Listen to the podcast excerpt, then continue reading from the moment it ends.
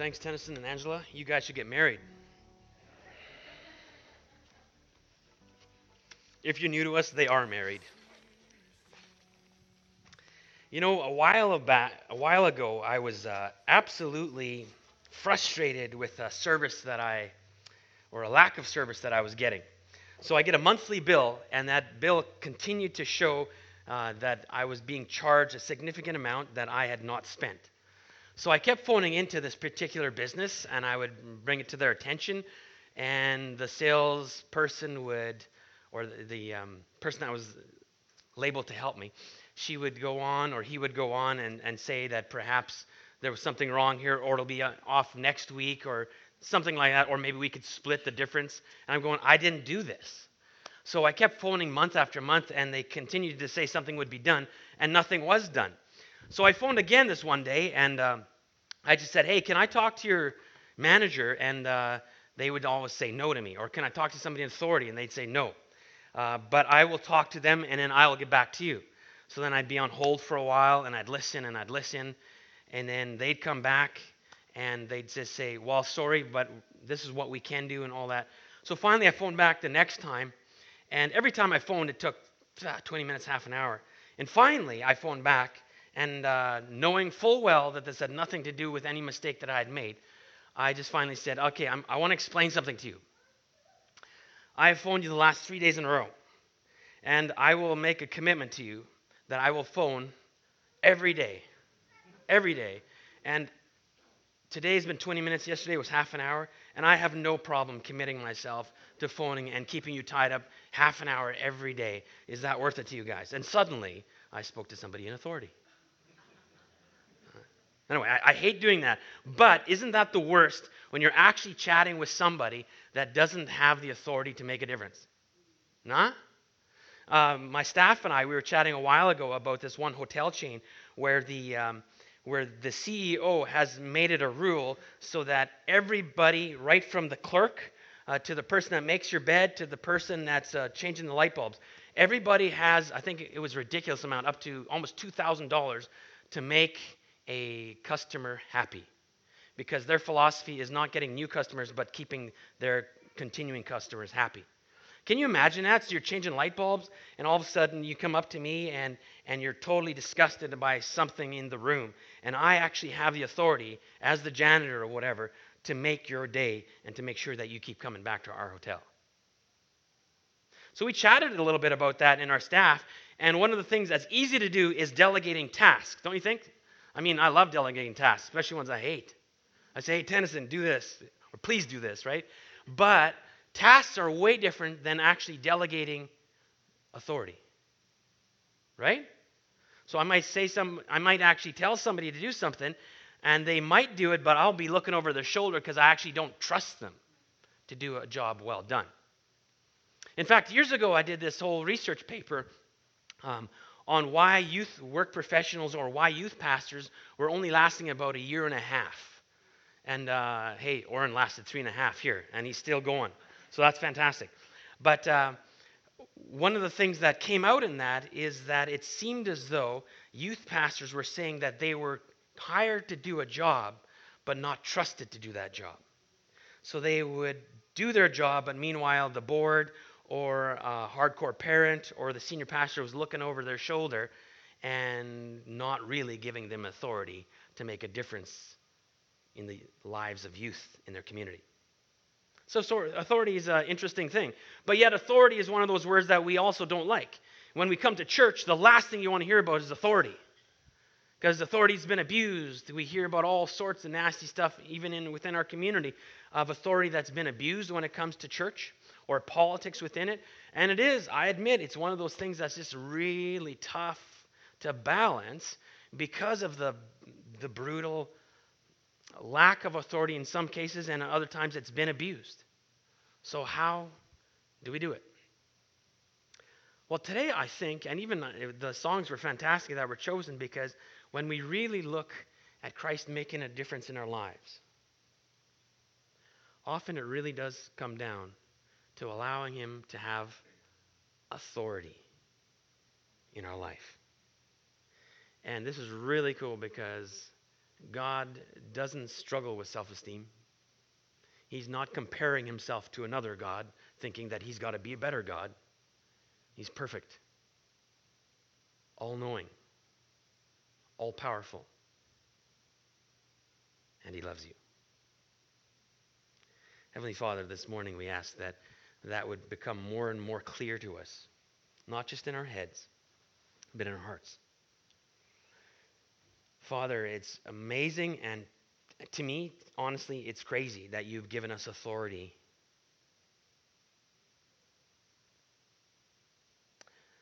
to spread the gospel of Christ, to be Christ ones, to walk about in this hurting world and bring the good news of Jesus.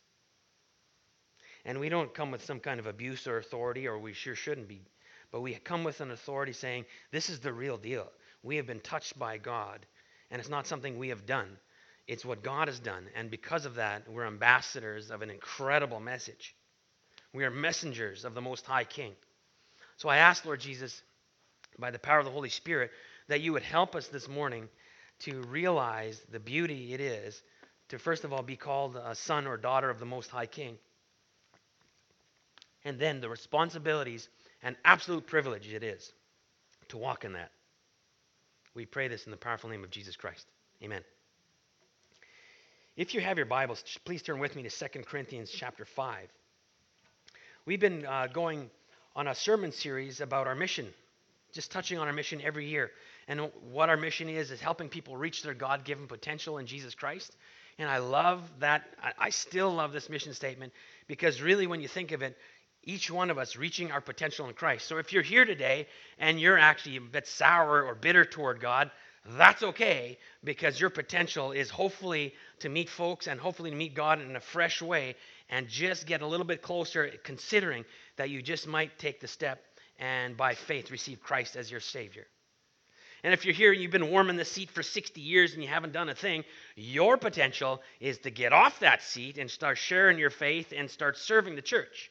And if you're here today and you know the Bible backwards and forwards and up and down and all that stuff, you know all the right answers, your marriage is sweet and all that stuff, well, it's time that you start paying attention to other folks that you can pour into. You know what I'm saying?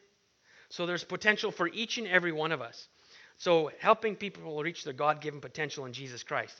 Looking at 2 Corinthians chapter 5 verses 14 to 21. Here we go.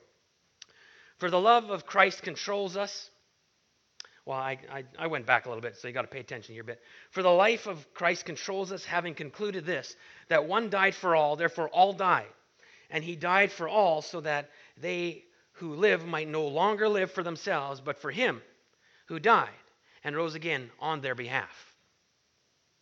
Therefore, from now on, we recognize no one according to the flesh, even though we have known Christ according to the flesh. Yet now we know him in this way no longer. Verse 17. Therefore, and when there's therefore, what do you do? What's it? Thank you.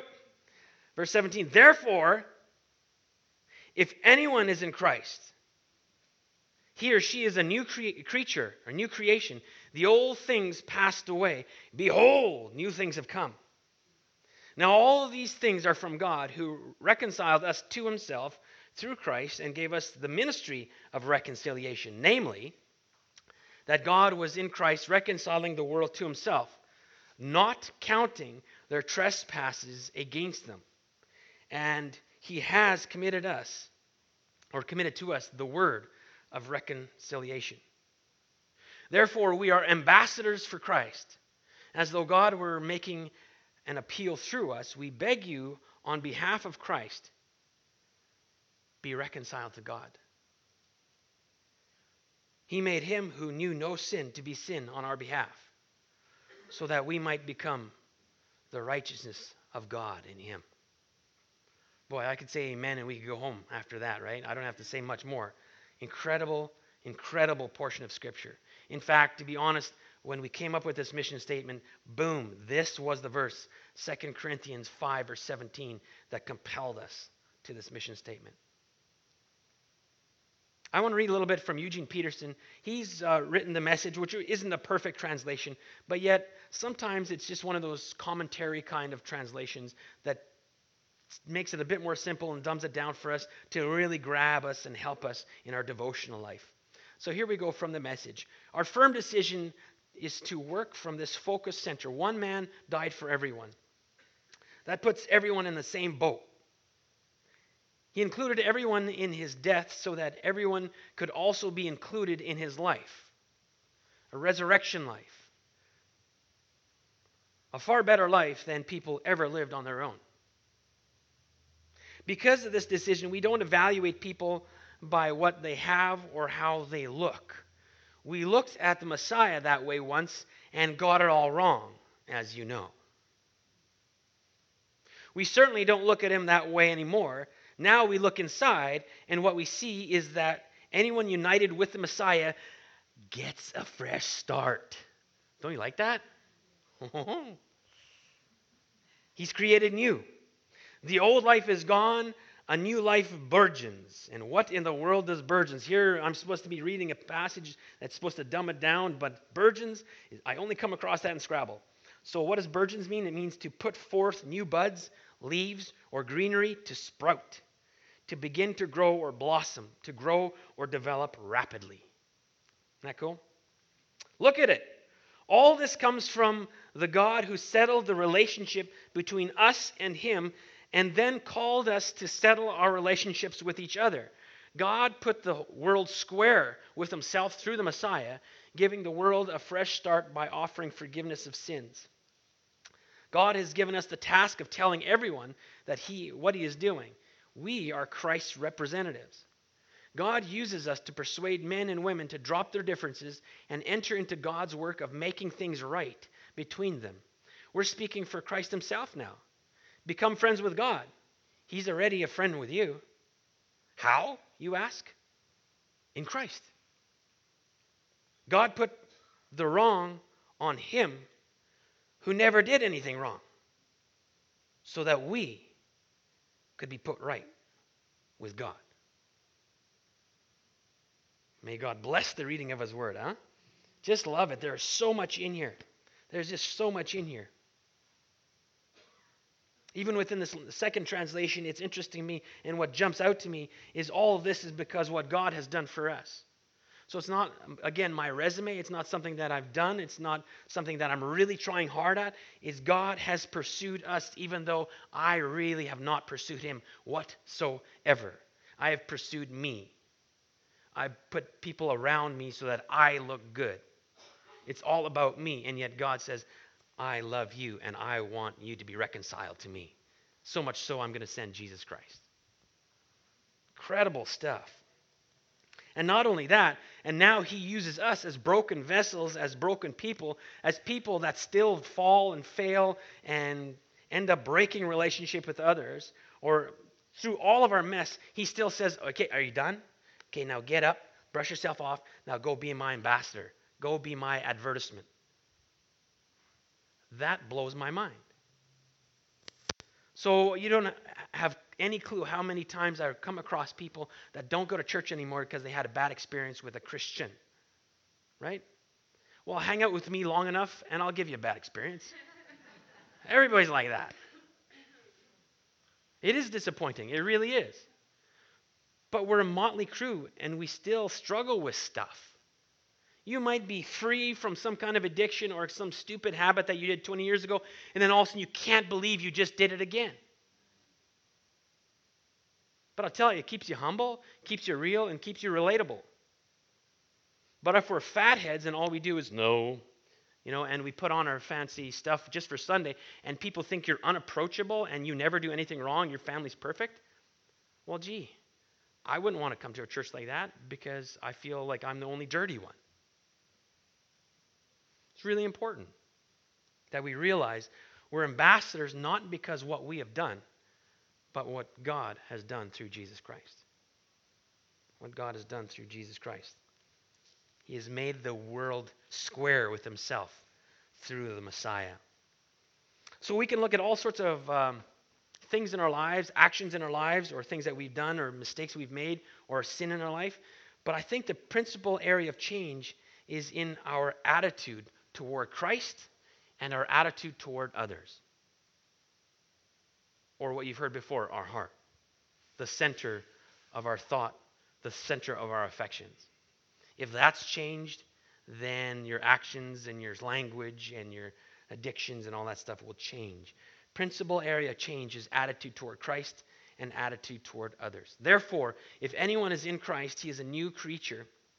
The old things have passed away, and that uh, in the wording is actually an aorist tense, which means it's done, it's gone, see you later. Or not see you later. Goodbye is what I really mean there. Uh, the old things have passed away. And behold, new things have come. And that's actually in the perfect tense here to stay, accomplished. So the first one, the old things have passed away. It's done, gone.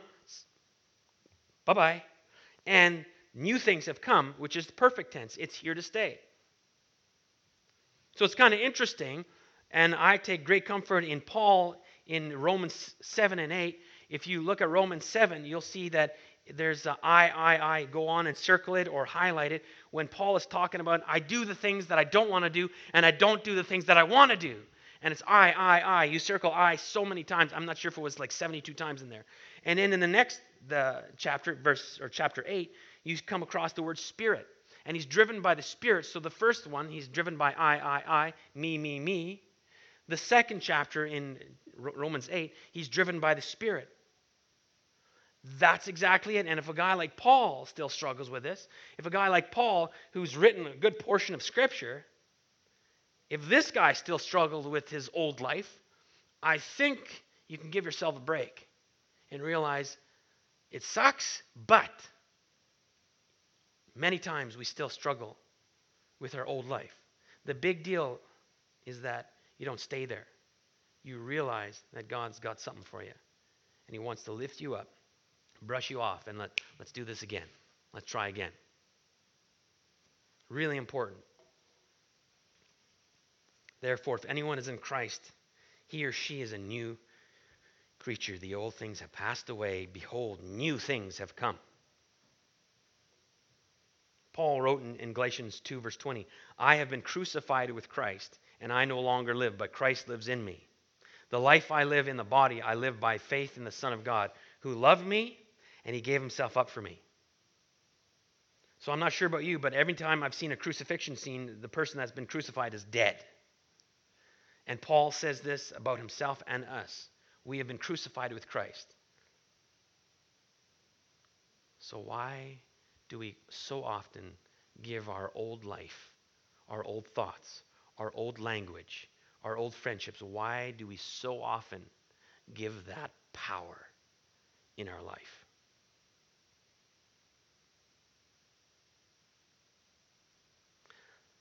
There was one teacher and don't do this, and hopefully this doesn't offend you, but it might. My apologies. But this one teacher, he started off one morning at this lovely, tight Christian school. It was just lovely. And he walked in one morning. He was there before the students. The students came in, and then quietly he went to the whiteboard and he wrote a word on the whiteboard. Don't do this at home? He wrote a word that starts with F has three more letters and ends with K. If you don't know, talk to me afterwards, okay? Anyway, you can imagine in this little school. So all the students, all you heard was, what? Like, it was unbelievable. Like, they were so offended by this. He just went quietly and grabbed the dry erase marker and he erased the F word. And then he went J E S U S.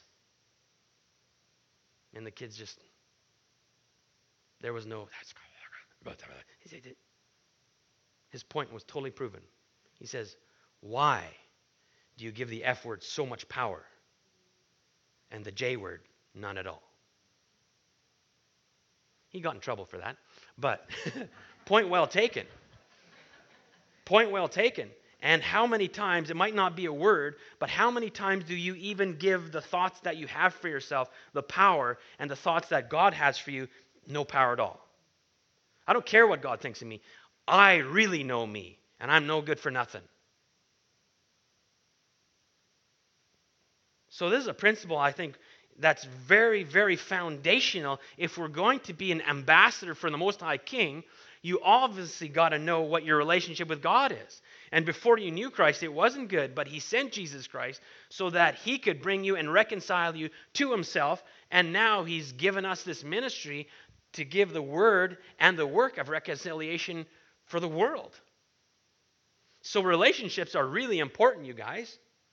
Really important. In fact, here's a little commercial break for, for baptism if you want to get wet one of these days. Romans 6 talks about it, is that we go down. So when we dunk somebody, when we immerse somebody, baptizo means to go under. So you take somebody and you put them under the water and they come up. They have been baptized with Christ. They have died to themselves and up into a new creation. And it's a fantastic, it's a fantastic picture of Nothing happens magically that day, but it's a fantastic picture of what has happened on the inside of us that we have died to ourselves and we have risen with new life, new life in Christ. So, by new things, when it says the old things have passed away and behold, new things have come, what are you talking about? And I'd like to throw out there that you're talking about your whole self, everything about you. You are new. You have been bought. You have been renewed. You have been redeemed your outlook, your personality, your characteristics, the whole package. There's nothing about you that Christ does not want to impact. He wants to impact your outlook, He wants to impact um, how you treat your kiddos, He wants to impact your business, He wants to impact your schedule, He wants to impact your money. All of it. He wants to impact it all. When you think about it, the guy that wrote this, Paul, do you think that he totally changed in some ways when he came to Christ? And this is what I mean. When he was Saul, when he hated Jesus Christ, and he actually was persecuting them, and he was there, and they were throwing their robes down at his feet when the other guys picked up stones and flung them at Stephen until Stephen was dead. This is Saul. Do you think when Christ came into his life that all of a sudden he was this he was a passionate guy, he was hardcore, he was driven, and then he met Jesus and now he sits nicely in a pew and you never hear from him again? I don't think so. He was driven, passionate, and then he died to that, but yet he used his drivenness and his passion for Christ.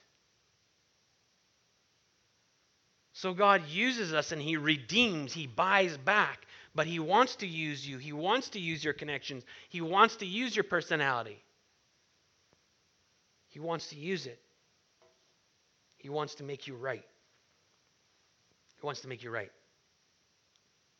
So He's given us a ministry of reconciliation. He's made us a new creation. Now He wants to give us this ministry of reconciliation. And like I just hinted, he, we are being made right with Christ, or we are made right with Christ.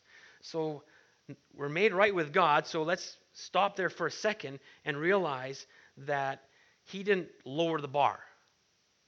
I know sometimes if you've gotten counseling, if your teenager's off the rails, you can. Uh, 10 bucks says that you've gone to a counselor, and in order for keep your crazy teenager in the home, they're saying, well, maybe lower the bar. Maybe don't expect too terribly much of your teenager. And pretty soon your bar is underground and they're still not paying attention to the, you know what I'm saying? Well, you know what? When it comes to God, He has not lowered the bar. He goes, okay, I guess I can't. I, I got to deal with some of this sin, and uh, all right, I'll just lower. He doesn't do that. His bar is still up here, a bar that we can't even see, a bar of holiness. Because something that's ministered to me is I realize that God doesn't expect holiness, God is holy. To me, it's different. He doesn't just sit around as an unholy being and expect you to be holy. He is holy. So he cannot be in the presence of unholiness, if that makes sense. There's a big difference there to me. So he's not expecting something that's just like, what? He is holy. He is mighty. He is great. The great I am. So then he makes us right with himself by not lowering the bar, but actually at the price of his son, Jesus Christ. For God so loved the world that he gave his only begotten son. That if you believe in him, you don't have to perish, but you have eternal life. That starts now. So I love this. So not only are we made right with him through Jesus Christ, but because of that, he's now given us the ministry of reconciliation. So that means that it is a big deal that we seek to be right with others and to live and to preach and whatever you do in your actions, that you are actually an ambassador of rightness for others. You're helping others be reconciled to God. That makes sense? Now, some, something that helped me a lot because I used to feel really guilty. I'd walk down the street and I go, oh, shoot, I should have shared with him. Shoot, I should have said something to her. So then you can walk love in this lovely persona of guilt because you just haven't shared, haven't shared, haven't shared. And I had a great conversation with somebody just yesterday downstairs after the funeral um, of how do we do this? And I think Henry Blackaby was on something when he said, Start your day with something like this God, I know you're at work, and I want to be a part of it. Think about that. So suddenly, you're just dying to share uh, Jesus Christ with your neighbor or whatever, and you're saying, uh, Jesus, give me the strength to share with Bob. Help me with Bob. And Lord, help my efforts with Bob, with Bob. With, and all of a sudden, you just go, okay, chill out. And now, Lord, I know you're at work. And I still pray for Bob, but I know you're at work, and I want to be a part of it. And now I think from a different portion of Scripture, I think it's First Peter that says, and be ready to share the hope that is within you.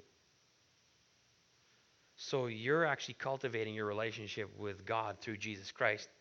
You're ready to share, be that in action, be that in word, whatever. But now you're paying attention for God stuff, for God appointments, for God talks, for, for those times where you pull over and help somebody, for those times where you can pay the bill of somebody else. You're just paying attention because you have the hope within you. You have an answer for the hope that if somebody asks or if there's an opportunity to give, but you're paying attention for God moments where you can actually bring the ministry of reconciliation. Martin Luther reckoned the fear of the Lord to be necessary in the proclamation of the gospel of Christ. Faith sees a certain divine judgment ahead that urges Christians to rely on God's mercy and to rely on God's grace for themselves and to persuade others to accept the gospel. Such fear is necessary, Luther says. So there's something that really persuaded or lit a fire under Luther saying, this is a big deal that without Christ, what, uh, what's, what's happening? What's going on? So when we realize that we have this fear relationship, and we're not saying run away from God, but we are saying that God is all powerful, and me, just Stevie, in his presence, is probably not good. But in, most incredibly, that this little boy from the prairies that grew up outside of a town of 300 people, God listens to me. and he listens to you. That's incredible to me. So, yeah, I, I, I try to be in awe and realize the fear of God because, wow, incredible stuff. Shillington go, comments Christ died for all, eradicates the superficial walls that human groups erect and maintain around themselves as if Good fences make good neighbors, or Robert Frost mending walls. So Shillington goes on to say that also realizing where we are at and having a sober evaluation of, boy, without Christ, What am I? Well, guess what? Remember that as you're rubbing shoulders with people. As you're rubbing shoulders with people that seem to get it and some people that annoy you. With some people that have lots of money, with some people that are absolutely poor. With some people that can offer you all sorts of resources and all sorts of connections, with somebody that can offer you nothing. We're all same level when it comes to Christ. You can say amen if you want. Yeah? I got one right on. It's important. So we have this, rec- this ministry of reconciliation because we realize we're a new creation. And not only that, now here's the juicy part we're his ambassadors. So I've shared with this with you before, but it blows my mind because I got to share it again. Is one time when I was going home from Bible college, somebody asked me, "Hey, you want to come home to Manitoba?" I said, "Yeah," because we could split it all sorts of ways. Being a good Mennonite, if we could save some dough. So we go, and little did I know that Shane had this. Uh, well, he had a sweet little uh, Honda Prelude. You remember those little sports car? Woo! Spoiler on the back. Keep that tail down. So we could rip, and he had borrowed a um, radar detector. Well, you're not allowed radar detectors in Manitoba. Who cares though, right? So I was in the back seat. I was innocent. I was in the back seat, and uh, he is ripping. He is ripping down those roads and we are making fabulous time. And once in a while, the lights would go and go, and we would hit the brakes, grab that radar detector, throw it back to me, and I'd cover it with the pillow. Well, I said I was innocent, didn't I? Shoot. Well, everything was going so good, and then we got to Manitoba, and there's a part on in Manitoba on the number one highway where they actually have some trees. I know some of you now think I'm lying. I'm a false prophet because I said trees in Manitoba. But there is a stretch of trees. And there we are, and we're ripping down this road. We can't see anything, and we're making great sound.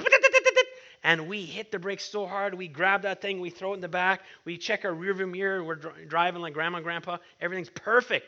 And then, oh, excellent. So maybe we just start hauling it out, all of a sudden, cherries behind us. What? So this guy was situated in some place where we could not find him and uh, he pulls us over, and that's bad. But it gets way worse because he comes up to the window and he talks to us. So, are you in a hurry? And my dummy friend Shane, he says, Well, yeah, I guess we're just coming from Bible college. Like seriously, did he, he didn't he didn't ask that. He could have said college. So he says Bible college, and we're just going home. So he gives us a little bit of lecture about safety and all that jazz. And then uh, not only that, he goes on. So Bible college. I said, or uh, Shane said, yeah. He says, aren't you guys supposed to be like the salt and the light of the earth? you gotta hate those cops that know their Bible. Man, well, he was absolutely right. Salt and light of the earth. And then it gets even worse. He starts to walk away, and we're going, I can't believe. Oh, he turns around. He goes, radar detector, please. So the I think the this was way back, like I don't know, 20 some years ago. So we're talking like a 200 and some dollar ticket and a 200 dollar radar detector now that we had to pay for, and we were poor college students. But point taken, boy. But nonetheless, not only are we supposed to be salt and light, but here I want us to see that from the scripture, not only salt and light, but also salt and light with authority. There goes that authority word. Because Christ has authority in our life, we actually have authority, and on Christ's authority, we can walk out and bring the good news. We know the good news, we've experienced the good news, and it doesn't mean we're perfect, but we have the authority to actually go out. Because my dad, my father, my God says, I, as his son, can walk out and I can tell you about him. And I know it in my life, and I've seen it happen all the time. So let me tell you, and I have the authority to tell you this, to give you this word, to give you this testimony that God is good and He loves you and He sent Jesus Christ to die on the cross for your sins. It's amazing. He's given us that authority.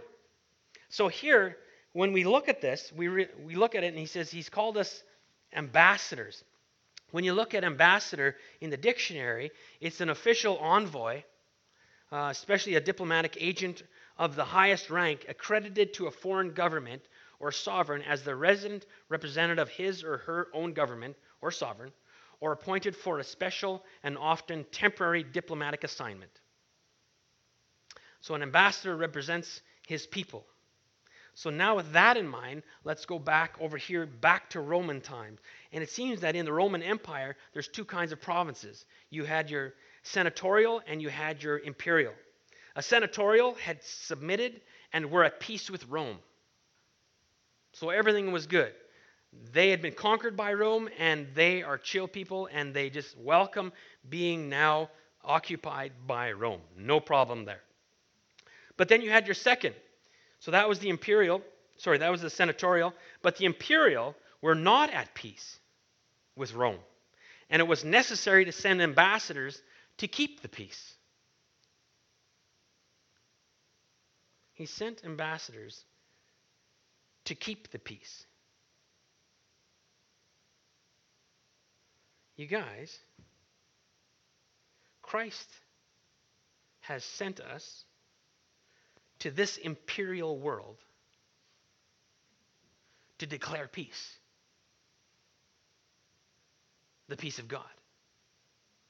He sent us to this province or to this world that has no use for God in a time that is becoming more violent toward Him, even in some of our laws from the federal and provincial government. He's given us authority, so not whimpering, oh, us poor Christians. No, stand up.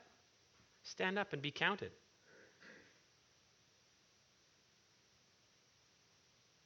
No federal guy and no provincial guy has died on the cross for my sins. Jesus Christ did. He has given me authority to stand up for what is right. We have been sent to this imperial world to declare peace, the peace of God. You have been sent by the King of Kings and the Lord of Lords to declare peace. And we got to look here. The ambassador, it only makes sense here. The ambassador that was sent from Rome or from Canada, elsewhere, or whatever, they had to be persona grata in both countries. That means of good reputation and character in both countries. So that is bringing us back to we're new creatures in Christ. Are you growing in your potential?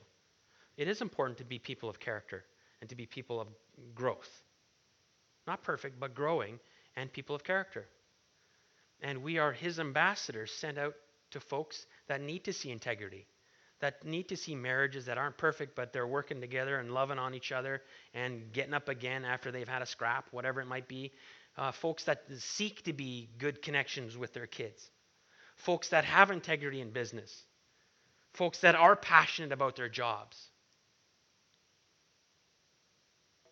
An ambassador. We are his ambassadors because of what he has done for us on the cross. He's given us this message of reconciliation, and we can now go out with authority. And by authority, please remember the beginning of our sermon here that it's not an authority that we can abuse or it's not a placement because what I've done, but because what Christ has done. Now I don't have to walk shamefully and secretly down the street, but I actually go, you guys, I have within me this bubbling over message for you. And you're paying attention, like I said from Henry Blackaby, you're paying attention because God is at work, and boy, you want to be a part of it. And this is for free. I think that's why in Canada, we don't necessarily need huge, gross, whoa kind of sin to blow our minds. I think we just need distraction because we love to be busy. We love to make money. We love it when people say, So, Steve, what do you do for a living? Oh, yeah, I put in about 60 hours a week or whatever. Like, it's just like we, we honor that kind of stuff. So we go, go, go, go, go, go, go, go. Are you positioned for God interruptions? Are you ready if somebody actually is sensitive now and could really use you in their life? Or are you too busy to notice?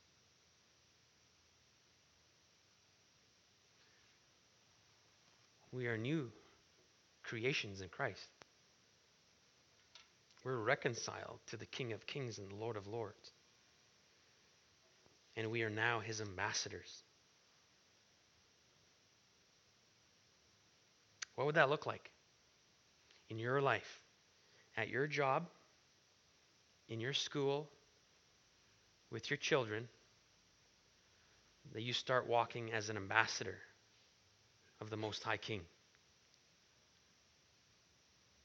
And what would it look like if all of us submitted to that authority and we realize what Christ has done for us and we start walking straight, start paying attention for opportunities to share the gospel of reconciliation, reconciling folks to God and to each other. Heavenly Father, I would ask that you would help us this morning to do just that. Help us wherever we are along this path to realize the great lengths that you went to uh, not only help us realize how much you love us, but to actually make us right with you. We don't have to worry about our yesterday, we don't have to worry about today, and we don't have to worry about our future because we are loved by the King of Kings and the Lord of Lords. And this is a treasure that we cannot keep to ourselves. We want to share with others. So I ask that you would help us just to pay attention, help us to be convinced that you are at work, and God, we do want to be a part of it. So even today, if people are going out for dinner or supper or whatever it might be, I pray that you'd help us to pay attention because it could be that there's an opportunity to share the good news or share a part of our lives or our listening ear to a waitress, our listening ear to our kiddos, our listening ear to people as we hang out this evening or go to the movie theater, whatever it might be. But help us, Lord, to always be paying attention because we're actually walking as ambassadors of the Most High King with this incredible message that we are new creatures, creations in Christ, and we come with this message of reconciliation. Help us to start living that out now. We pray this in the powerful name of Jesus Christ. Amen. So I have a blessing for you that's kind of from this uh, portion of Scripture that we've talked about. Behold, you are a new creature in Christ. You are. You are a new creature in Christ. The old is gone, the new has come. Jesus gives you the authority to live in this newness, in this new identity, and this newness of life, and to be an ambassador with authority of His love and His good news. Amen.